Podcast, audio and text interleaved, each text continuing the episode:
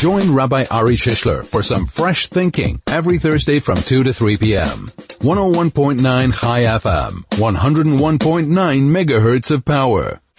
Very, very good afternoon to you. Wow, it's Thursday again, hey? But not just Thursday, it's Thursday five weeks until Rosh Hashanah. That means that exactly five weeks from today, we'll be sitting at shul, listening to the shofar, and preparing ourselves for a whole brand new year. I can't believe that we're saying that already. I just cannot believe how the time has flown. But that's, I suppose, how it is. So in that case, let's all be helpful to each other. My question for you today is, well, you've got five weeks from now till Rosh Hashanah. What should you focus on? Or maybe you want to share what you plan to focus on. So either it's personal or it's something that you'd like to share with other people. Maybe you did something last year before Rosh Hashanah that was really powerful and made it into a very meaningful experience for you. That's what we're going to talk about because it's it's on our doorstep and it's just incredible. Next week we'll we we have Rosh Chodesh, the beginning of the month of Elul. We start to blow the shofar at shul in the mornings, and that's it. From there it goes. So your thoughts. Five weeks till Rosh Hashanah. What would you say you are going to focus on? What do you think people should focus on? Three, four, five, one, nine. That's our SMS line. Of course, you're also welcome to WhatsApp 0621482374 and get your fingers moving on Twitter at Chai FM or at Rabbi. I see that the messages are already starting to come through, which is quite something because I thought people might be a little bit sluggish on sharing their thoughts on this one. You know, who am I to tell other people what they should be doing in preparation for Rosh Hashanah? Or for that matter, I don't want necessarily to share what's on my mind. I suppose both sides of the coin are equally relevant. But it is important because that time just flies before you know it. We will in fact be sitting at shul before you know it. We will in fact be having that big first night Rosh Hashanah and we'll be listening to the shofar and all the other things that uh, are associated with a high holiday period. And I, I was just wondering, you know, you look around at what's going on in society and look around at what's going on in our world. And I'm just wondering, you know, perhaps there's, there's just a, a bit of a wake up call that we need, you know, uh, follow what's going on in terms of this terrible hate that just seems to be spewing out in various quarters around the world, the United States, of course, being a very focal point at the moment. And you just wonder, like, we're coming up for Rosh Hashanah. I think everybody is very obsessed with the fact that the world is going in a particular direction. But for us as Jewish people, we're coming up to a time of the year where everything can be shifted, where everything can be moved, changed.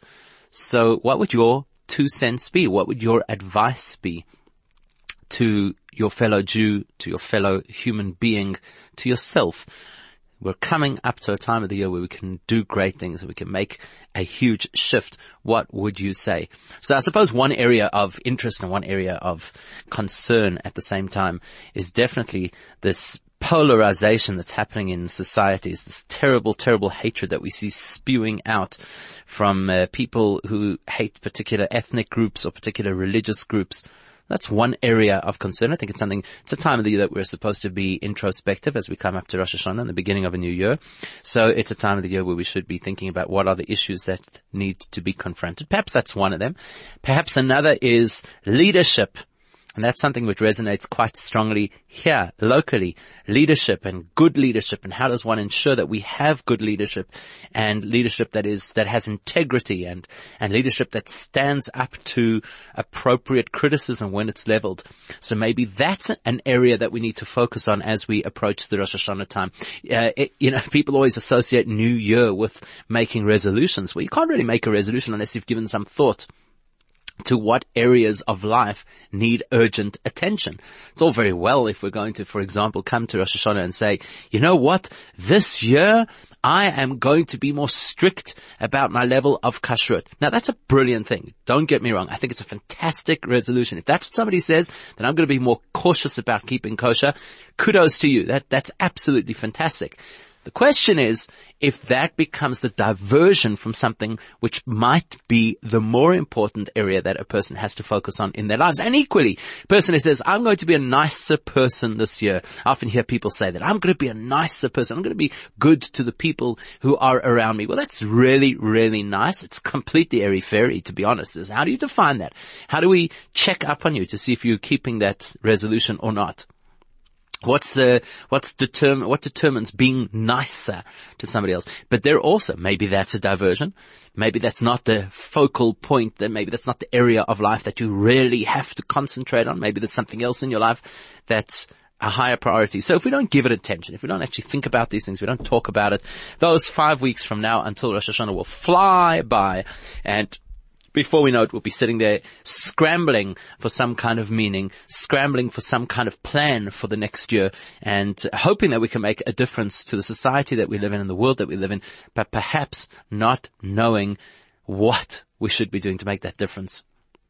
So those are just two ideas that I'm throwing out, just in terms of looking around at the world and what's going on, how to deal with polarization, how to deal with hatred, how to deal with misunderstanding between communities, or how to deal with leadership and create healthy leadership. Maybe you've got a few other suggestions that we could add to the list. What should be an area of focus for the coming year. You've got five weeks till from now until Rosh Hashanah. What is it that you think people should be concentrating on? Or what do you plan to, have you even thought about it? What do you plan to, maybe you've got a great idea that you can share with the rest of us. What do you plan to work on, to concentrate on during the next five weeks building up to Rosh Hashanah?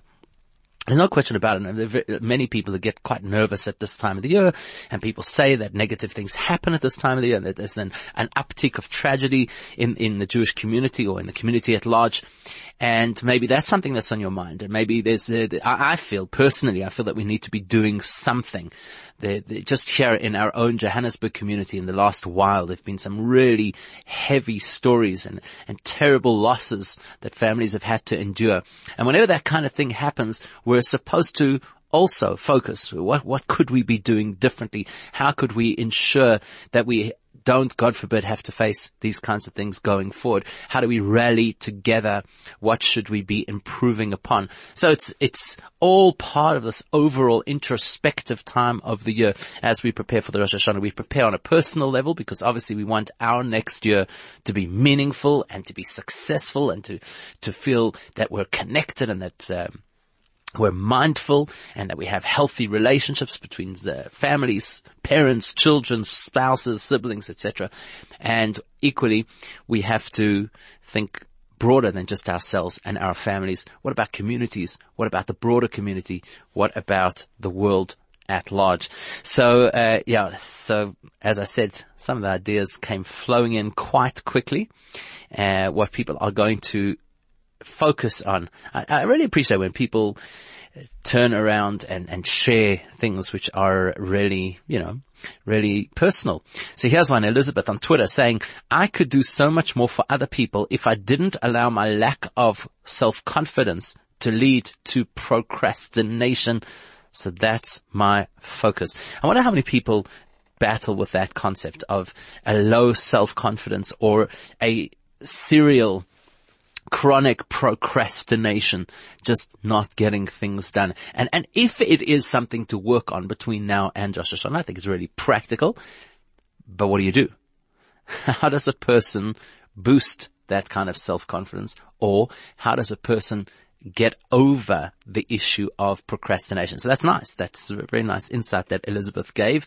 And I'm just wondering, what do we actually do with that.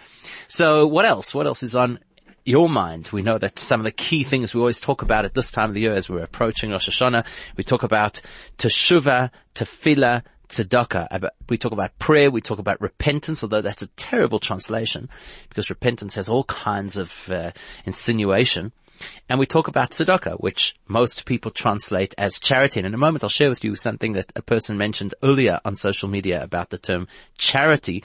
And perhaps that's part of the question. But I know that many people at this time of the year, that will in fact be their focus. That's the way that they'll gear themselves up for Rosh Hashanah in charity. And bearing in mind, of course, that charity is not only financial. It might be the easier way to do charity for many people. You know, click on a link, make an EFT, give your credit card details to a charitable organization. But there are various forms of charity, which include the charity of your time, the charity of your energy, the charity of your knowledge. Sometimes people don't think about that. So perhaps that's an area to focus on for the next five weeks coming up to Rosh Hashanah, to focus on the concept of charity. And you know what? I'll ask you a question related to that. Well, at which point Here's the question. At which point is a person no longer required to give charity? Meaning to say, do you get to a point that you've given enough? Or does a person, God forbid, get to a point where they're in such terrible financial circumstances that they no longer are required to give charities? That's possibly part of the conversation too. Because sometimes we know the generics of what we're supposed to be doing building up to Rosh Hashanah, but uh, then there are personal obstacles that seem to get in the way. And how do we overcome those obstacles? Many, many things that we could be thinking about and talking about at this time of the year. And I think it's really worthwhile because we do want our Rosh Hashanah and Yom Kippur experiences to be meaningful. We want our year ahead to be filled with blessing. And like anything else in life, if you don't prepare for it properly in advance, you can't expect that you're going to have true return on a half-hearted investment. So what do you think? 34519, what's your view? What should we focus on in the next five weeks building up to Rosh Hashanah? You can WhatsApp 062 148 2374 or join the conversation on social media at Chai FM or at Rabbi Shish on Twitter. Join Rabbi Ari Shishler for some fresh thinking every Thursday from 2 to 3 p.m. 101.9 Chai FM, 101.9 megahertz of power. So uh, one thing that you can be absolutely guaranteed in our communities that you can ask a question that has, uh, I think, quite a significant and serious message and all the humor starts flowing. So here's Mike saying, what should you do in the five weeks leading up to Rosh Hashanah? He says work because the rabbi still needs his donation. Well, okay, I, I, I, happen to be in that seat, so I'm happy if that's your focus. I don't know if it's necessarily going to automatically make you into a better person, more spiritual person, more connected person, or give you a more meaningful Rosh Hashanah. But there's no question about it that charity is definitely one of the vehicles. It's written clearly in Jewish literature that that's what you're supposed to be doing at this time of the year is to increase in charity. So yes, bingo, you got that one. Absolutely. Um, what else? What else could we focus on? You know what's interesting? And every single year we come to this time of the year and every single year people raise the same parable, same metaphor that is used to explain the month leading up to Rosh Hashanah. So in other words, next Wednesday is the beginning of the month of Elul, which is the month prior to the high holiday season. And that's supposed to be a very focused month. In fact, somebody's just, uh, Raphael has just sent a message over here to say, what should you do? you should have fun now before Elul starts. I wonder how many people think that way. I would imagine that it's fairly widespread. You could still have a good time now because then we're going into the heavy duty time of the year next week, the month of Elul, time of serious self-assessment. It's a time of tremendous focus. It's a time of being more uh, connected when you pray and dedicating more time to your study. And as I've mentioned, giving extra charity. So for a lot of people, it's a very heavy time. And I guess that's why Raphael is saying, have your fun now before it all begins. Now, who says that Elul has to be such a heavy time? I was about to tell you there's this very well-known parable that's used about the month of Elul. And the parable goes like this. It's like the king, I'm, I'm sure you heard this before. Don't blitz the, uh, the, the WhatsApp, you know, oh, we've heard that parable many times before. Because what I'd like, actually like to do over here today is to revisit it from a somewhat different perspective. So the parable says that the month of Elul is the equivalent of a king who spends all year locked up in his palace essentially, dealing with bigwigs and dignitaries and fancy people. The majority of the population never sees him or hears from him.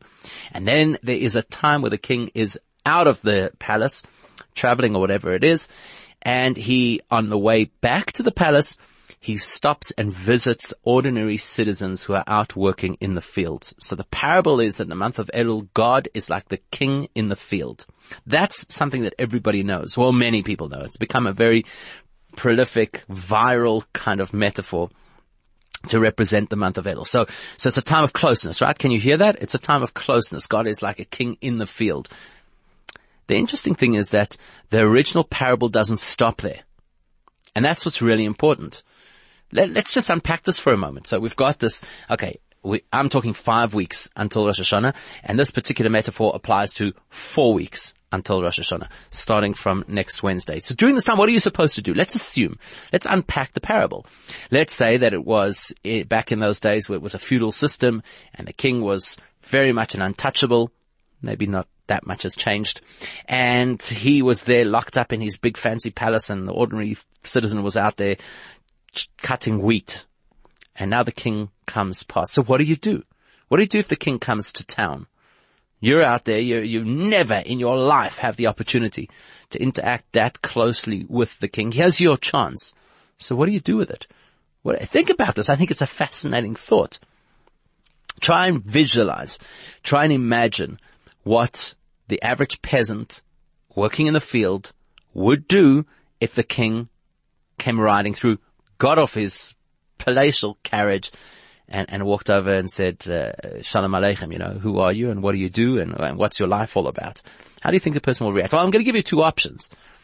Do you imagine that those serfs in the field would be like, oh my gosh, things are so tough and bad and, and, and go on and on and I've been a bad person and, you know, really, as they say in Yiddish, umatik, you know, be like really down and heavy because the king's here. I think that that would be kind of disrespectful, wouldn't it? The king has taken time out of his day and is interacting with you individually. And all you're going to do is, is complain and cry and be heavy and negative. Surely I would assume that the average person would have been excited. Imagine these, these blue collar workers. They're out there in the fields here comes the king. The, the, excitement must be through the roof. Here's an opportunity. I'm going to be able to speak to the king. I'm going to be able to get uh, 30 seconds of his time. He's going to lend me an ear. He's going to hear my reality. It's the most empowering and uplifting kind of an experience.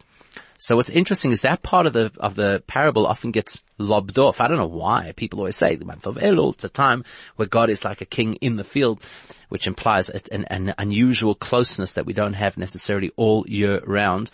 And uh, just on that note, Chesky says over here, what's he going to do in the five weeks up until Rosh Hashanah? The same he does for the last, oh, he says the same thing I did 50 weeks ago. I thought he said he's, I thought he was saying the same he does all the 50 weeks of the year. Well, wouldn't be 50, but you get the idea. So I guess I misread that one. So he's essentially going to rinse repeat, right? Same thing he did 50 years, uh, 50 weeks ago. Okay, very nice. What is that? What does that actually mean? I don't think that's necessarily a good approach, by the way. I don't think we should be rehashing what we did last year. Maybe last year was good for last year. Hopefully between now and, and then, between then and now, hopefully we've, uh, grown a bit, we've moved a bit, we've developed a bit, hopefully. Right? Going to do the same thing you did last year. Anyhow, so coming back to the parable.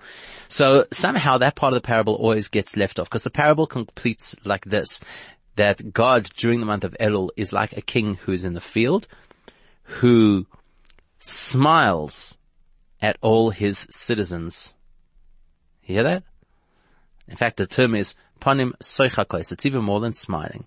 It's to show people this incredibly positive countenance, like you're really positive, you're really excited to interact with them.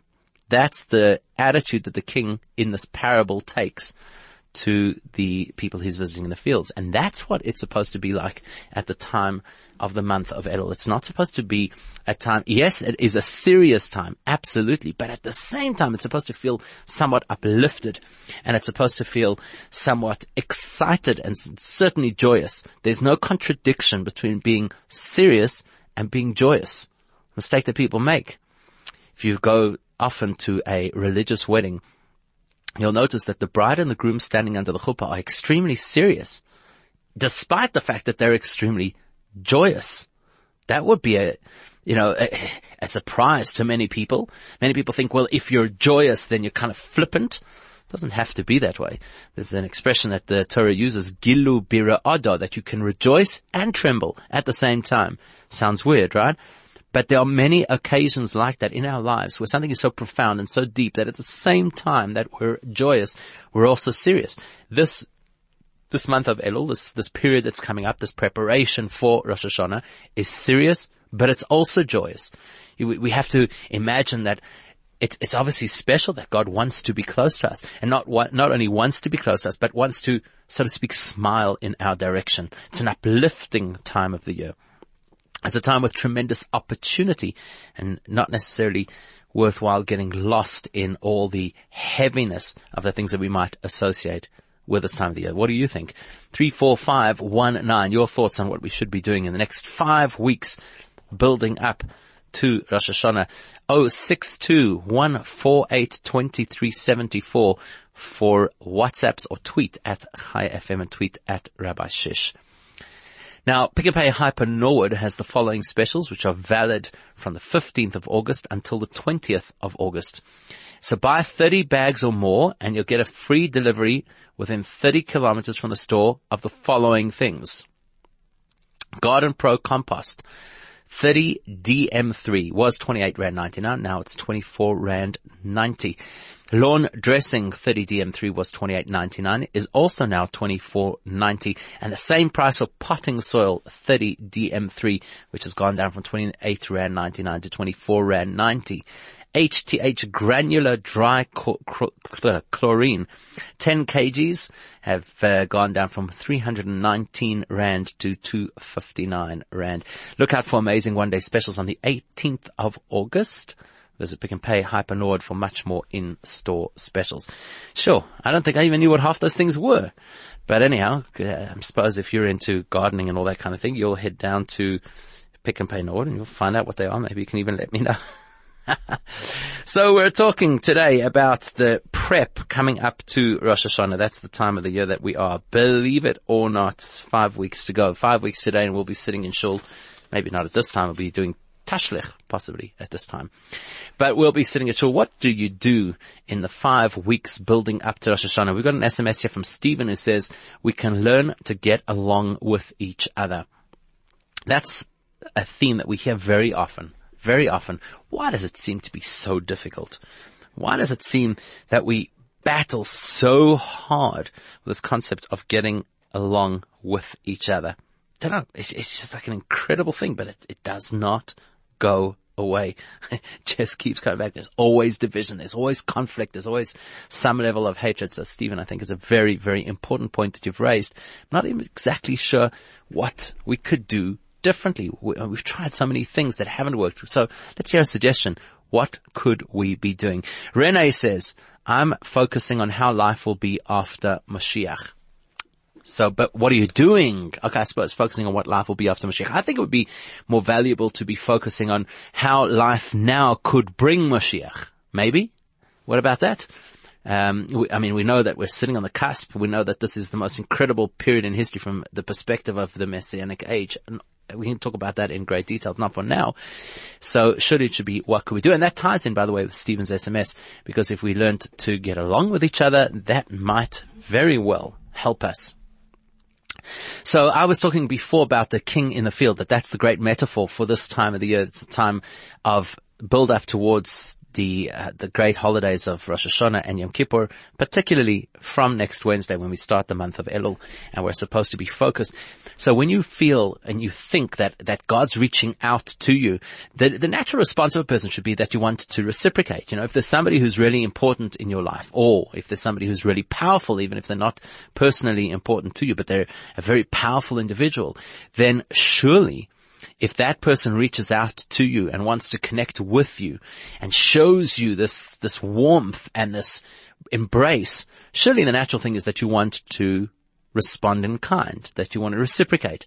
So that's what I'm saying. It, it's, it's surely not supposed to be a time of the year where we become dragged down by failure. Oh my gosh, this year I could have, should have, but didn't even though teshuvah is a very central part of the whole process. But I did say earlier that teshuvah is badly translated when we say repentance. And, and that evokes all these kind of pictures in people's minds of being really heavy and morose.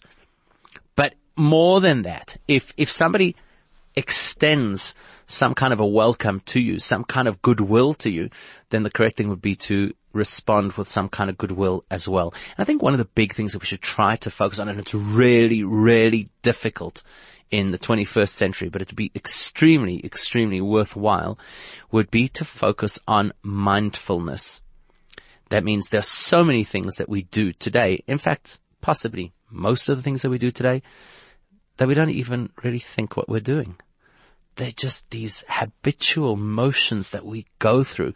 The best example for me is driving, right?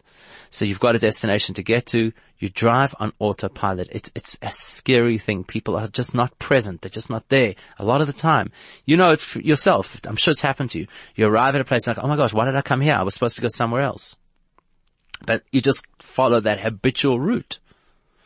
Or uh, even eating we, we eat very often. It's just, you know, on the fly. You're running out to a meeting, so you quickly grab something, you wolf it down and you eat in the car or you're busy reading emails at the same time that you're eating. We're not present. We're not present a lot of the time for a lot of the things that we do.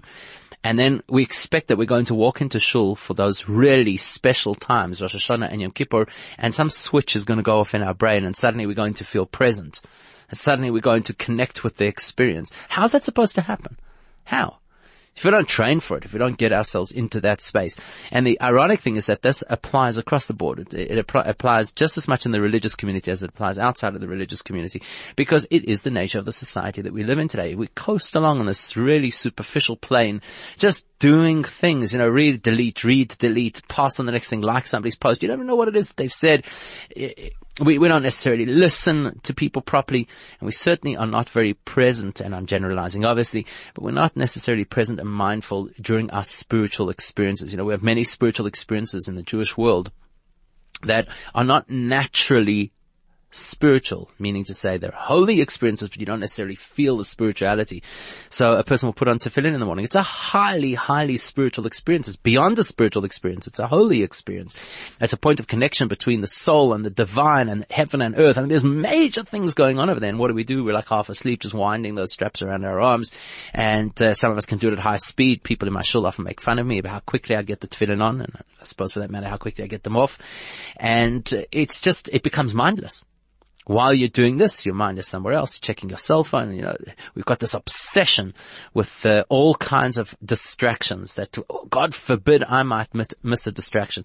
And then what are we supposed to do? Walk into shul and sit there for three, four hours and, and, and be focused? How? How on earth is that supposed to happen? So I really believe that this period of the, you know, coming up to Rosh Hashanah, we've got five years, uh, five weeks now it's one of the things that I think we should be doing is to focus on becoming a bit more, more, mindful of those meaningful experiences in our lives, mindful of our interactions with people who are close to us, who we care about, because one of the big things we're supposed to do at this time of the year is to iron out differences that we might have with people. Stephen was saying before that we have to learn to get along with each other. Well, a big part of learning to get along with each other is actually being aware of each other, being mindful. I'm in somebody else's space. What are they actually saying? What do they need? What's their emotional state? Why are they speaking to me? Why are they connecting to me? What's the value of our relationship? What's the value of our friendship as the case might be? So that would be one area of mindfulness. Another one would be in the mitzvahs that we do. Yes, of course, it is important to always consider doing more. Particularly on Rosh Hashanah. It's an ancient custom that on Rosh Hashanah you undertake something new in your mitzvah observance. Either it's a new mitzvah or it's an improvement on an existing mitzvah. But that improvement on an existing mitzvah could very well be just, just being mindful that when I put on the tefillin, I should be in the space of putting on tefillin not my meeting that's going to happen at 9.30.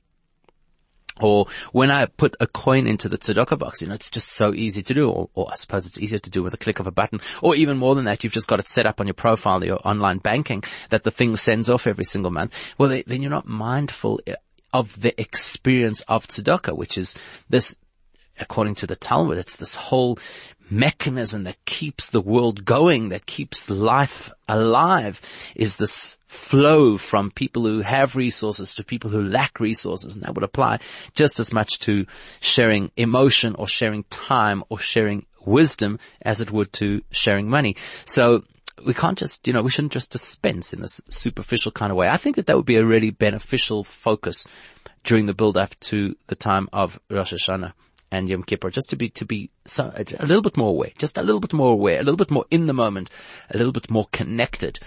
Again, if it's God taking time out to be with us, and the parable says in this happy, joyous mode, that implies that he's with us, that he's present, that it's connected, then we, we've got to give some of that mindfulness and that presence and that connection back.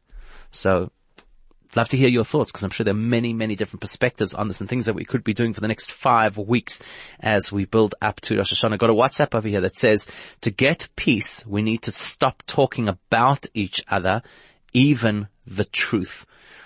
It's true. You make a really, really good point. There's something for us to focus on for the next five weeks, not to speak about other people. Whoa, that's a tough one. That is a tough one. It's not easy for people not to speak about other people. Nice suggestion over there. What's yours? Three, four, five, one, nine. If you'd like to send an SMS, what we should be doing for the next five weeks building up to Rosh Hashanah or on WhatsApp 062 148 2374 or you can tweet at Chai FM and at Rabbi Shish. Join Rabbi Ari Shishler for some fresh thinking every Thursday from 2 to 3 p.m. 101.9 Chai FM, 101.9 megahertz of power. Talking today as it is, sure, less, what's it, 18 minutes. There you go, Chai, Chai minutes to 3 o'clock and it is 6 no, five. Five weeks away from Rosh Hashanah. So that's what we're talking about. What should you do for the next five weeks if you wanted to make your Rosh Hashanah meaningful? What would you recommend? Quite a number of people coming through about uh, getting along, getting along with people. I suppose that's because I brought it up right at the beginning, right? So I kind of egged that one on.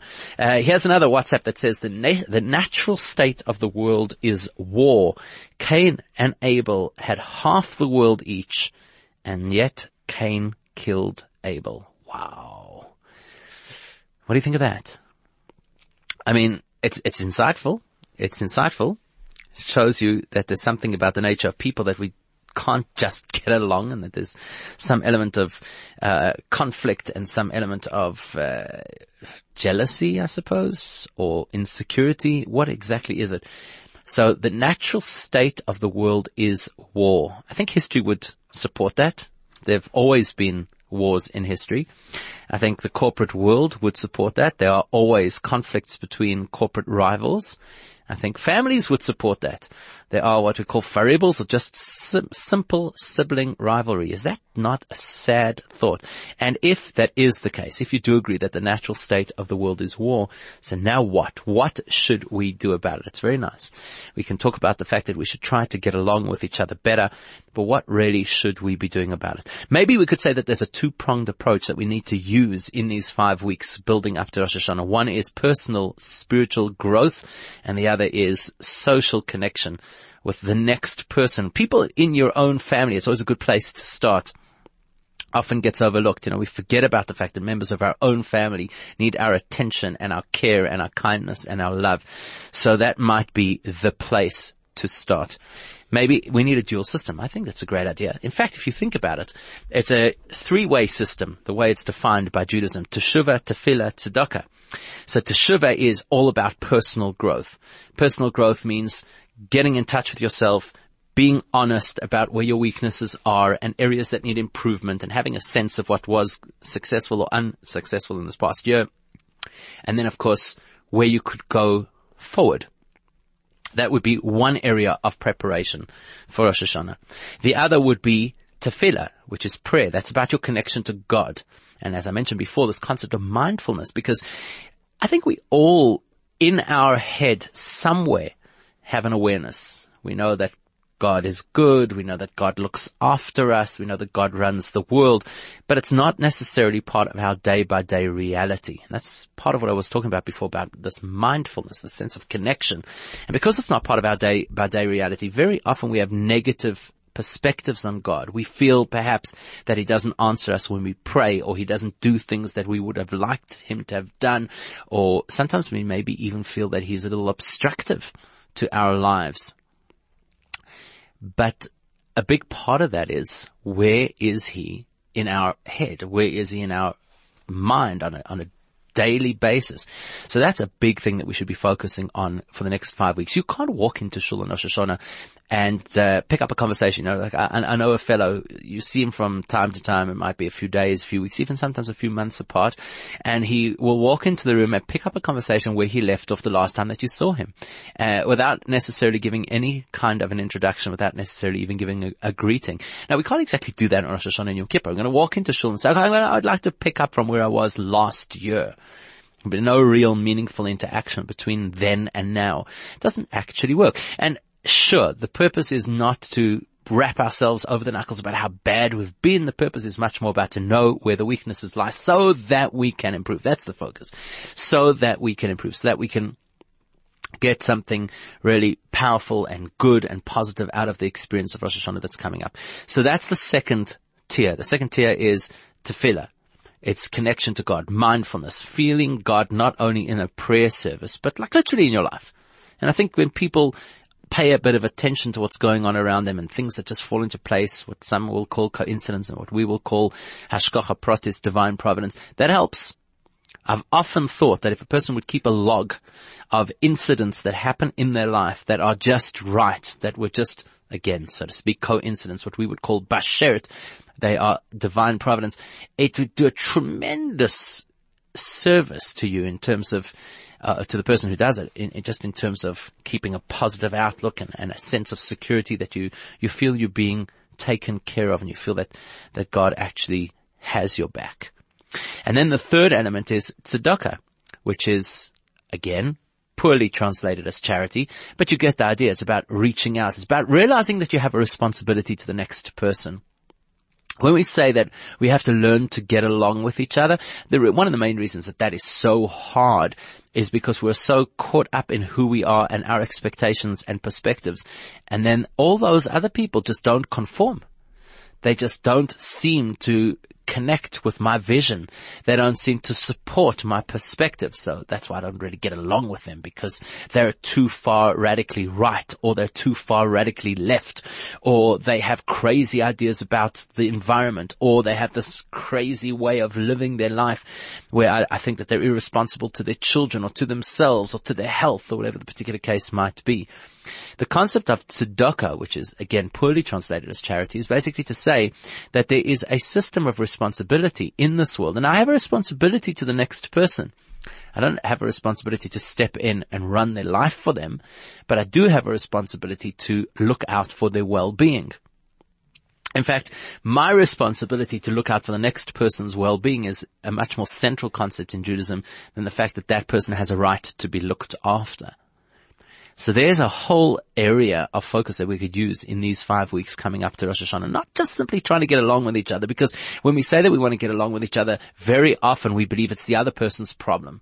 If they would just, dot, dot, dot, right, fill in the blanks. If that person would just be more reasonable, if that person would just be more accepting, if that person would just see things my way, if that person would be more patient, if that person would be more observant, if that person would be more flexible, the list goes on then we'd be uh, able, then we'd be able to get along. The only reason we can't get along is because of that person. Well, that's a non-starter. We're not going to get anywhere with that.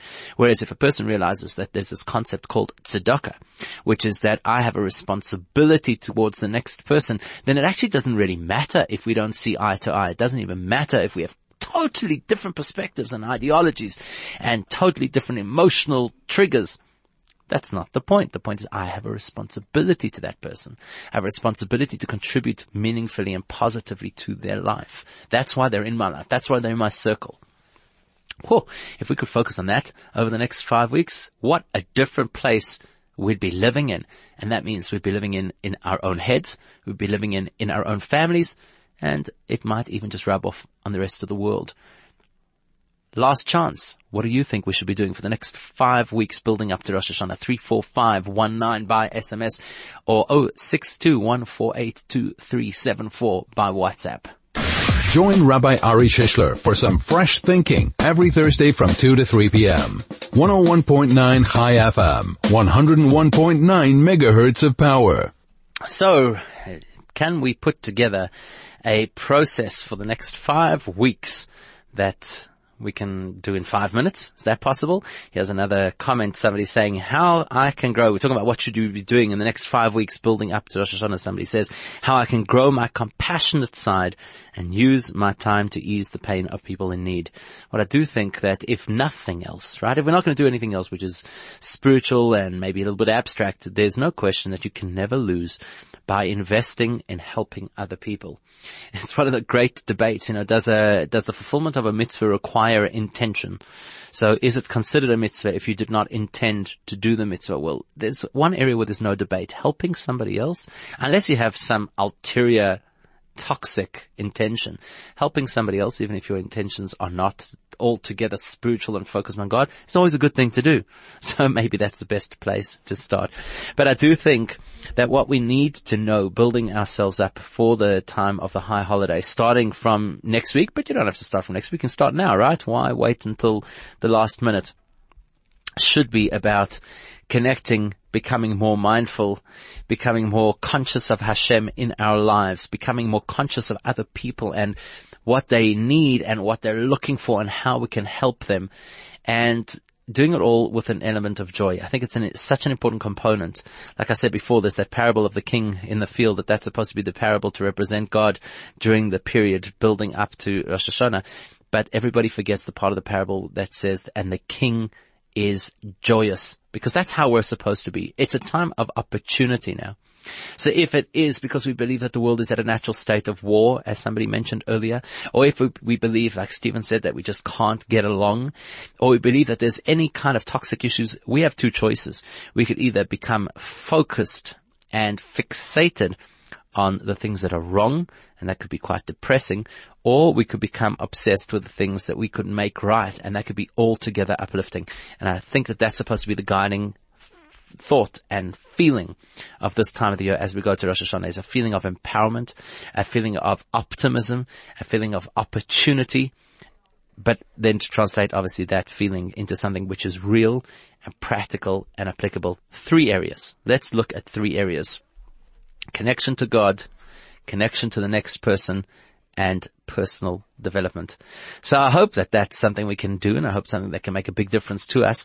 And I hope that we have a meaningful and connected and positive month of Elul and that will definitely result in a meaningful and positive Rosh Hashanah and Yom Kippur, which please God will result in the greatest blessings for us and for our families. So let's get up and at it. I want to wish you a good Shabbos coming and a good Chodesh and we are even at this time of the year, allowed to start to say, Shana Tova, may it be a good year. Whatever's left of this year should be good, and next year should be even better.